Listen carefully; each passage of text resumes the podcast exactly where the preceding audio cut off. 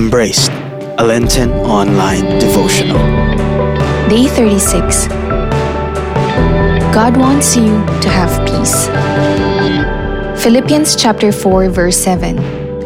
And God's peace, which is far beyond human understanding, will keep your hearts and minds safe in union with Christ Jesus.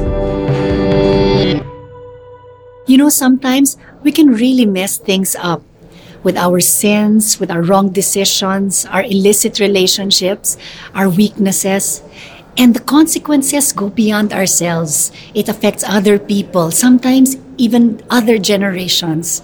In the history of mankind, there were only 4 people who were born without original sin. Jesus was one, of course, and Mama Mary. Can you guess who the other 2 were? Adam and Eve. Because when God created Adam and Eve, they didn't have sin. They didn't have original sin, but it was their sin that caused original sin to go down to every generation after them. Mary is called the new Eve. Why? Because she untied the knot of sin that Eve created.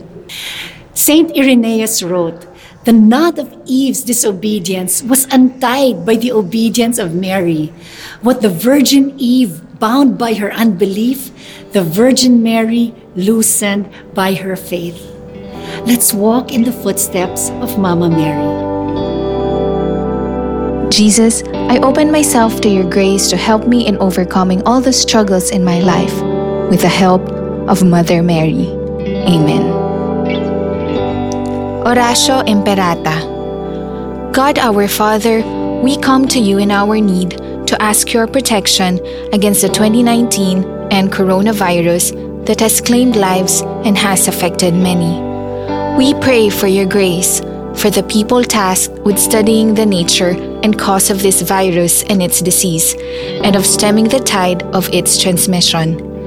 Guide the hands and minds of medical experts that they may minister to the sick with competence and compassion, and of those governments and private agencies that must find cure and solution to this epidemic. We pray for those afflicted. May they be restored to health soon. Grant us the grace to work for the good of all and to help those in need. Grant this through our Lord Jesus Christ, your Son, who lives and reigns with you in the unity of the Holy Spirit, God forever and ever. Amen. Mary, help of all Christians, pray for us. Saint Raphael the Archangel, pray for us. Saint Rock, pray for us. Saint Lorenzo Ruiz, pray for us. Saint Pedro Calungsod, pray for us.